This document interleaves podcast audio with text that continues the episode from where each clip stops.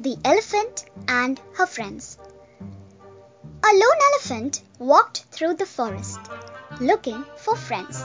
She wanted to make new friends. She soon saw a monkey and proceeded to ask, Can we be friends, monkey? The monkey quickly replied, You are big and can't swing on the trees like I do, so I cannot be your friend. Defeated, the elephant replied, Okay, and continued to search when it stumbled across a rabbit. She proceeded to ask him, Can we be friends, rabbit? The rabbit looked at the elephant and replied, You are too big to fit inside my burrow. You cannot be my friend. Then the elephant continued until she met a frog. She asked, Will you be my friend, frog?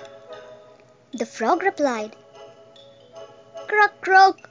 You are too big and heavy. Croak, croak. You cannot jump like me. Croak, croak. I am sorry, but you can't be my friend.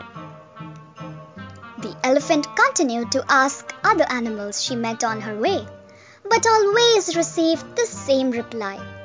The following day, the elephant saw all the forest animals run in fear.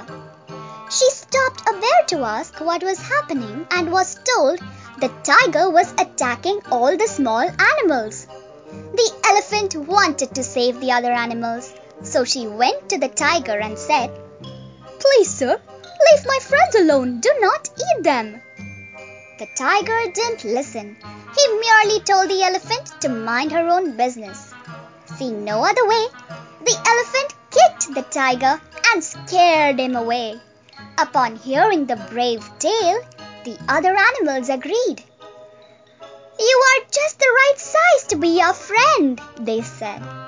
And then the elephant had oh so many friends.